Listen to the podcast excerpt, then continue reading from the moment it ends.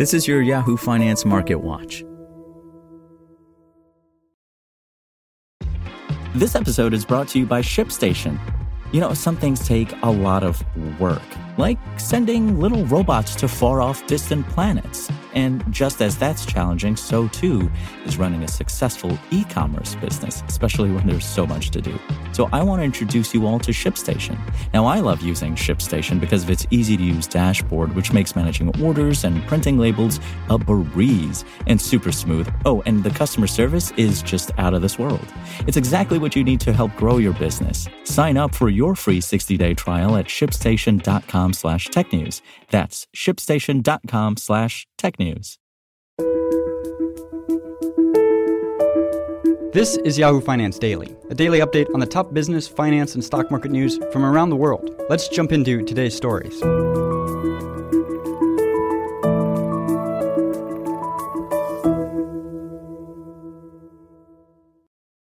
The S&P 500 and Nasdaq ended higher on Monday, rising for a fourth straight day to add gains after the S&P 500's best week since July.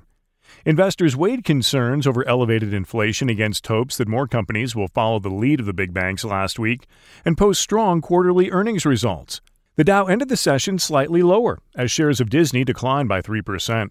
The moves in U.S. stocks came amid a drop in overseas equities after China reported its slowest GDP growth rate since last year for the third quarter, as energy shortages and property sector turmoil dragged down economic activity in the world's second largest economy.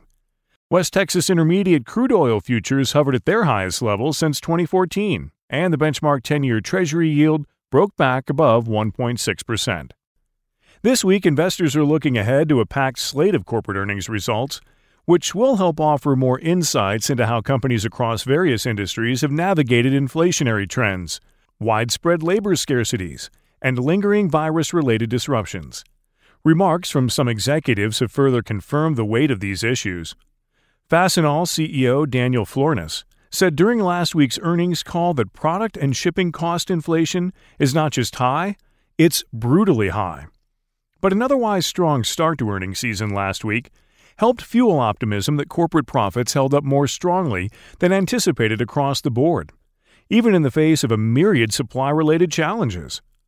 Big banks from Morgan Stanley to Bank of America and Goldman Sachs handily topped estimates in their third quarter results last week, and many of these companies' executives offered upbeat assessments of the state of the U.S. consumer or the demand engine of the U.S. economy. These remarks had helped affirm trends seen in recent economic data, with U.S. retail sales unexpectedly posting a monthly gain of 0.9% in September. Government data last week showed. We started off this week really strong. The banks have done great. That started to relieve a little bit of people's concerns, especially when you had the CEOs of the banks saying the consumer looks strong. Victoria Fernandez, Crossmark Global Investments chief market strategist, told Yahoo Finance Live on Friday. And that, I think, is going to be the key for the market going forward.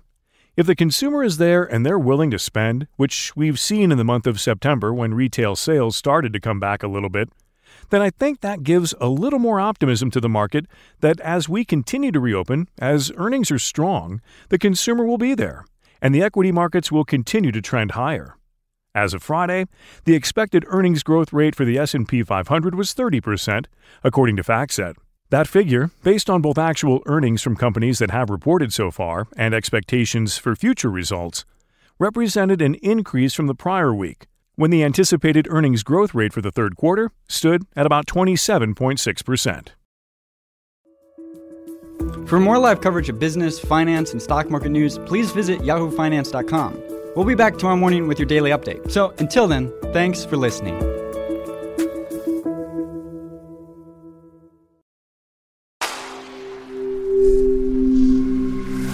Spoken Layer. Want to learn how you can make smarter decisions with your money? Well, I've got the podcast for you. I'm Sean Pyles, and I host NerdWallet's Smart Money Podcast. Our show features our team of nerds, personal finance experts in credit cards, banking, investing, and more. And they'll help you make the most of your money while cutting through the clutter and misinformation in today's world of personal finance. You'll get clarity on strategies to help you build your wealth, invest wisely, shop for financial products, and plan for major life events. Listen to NerdWallet's Smart Money Podcast wherever you get your podcasts.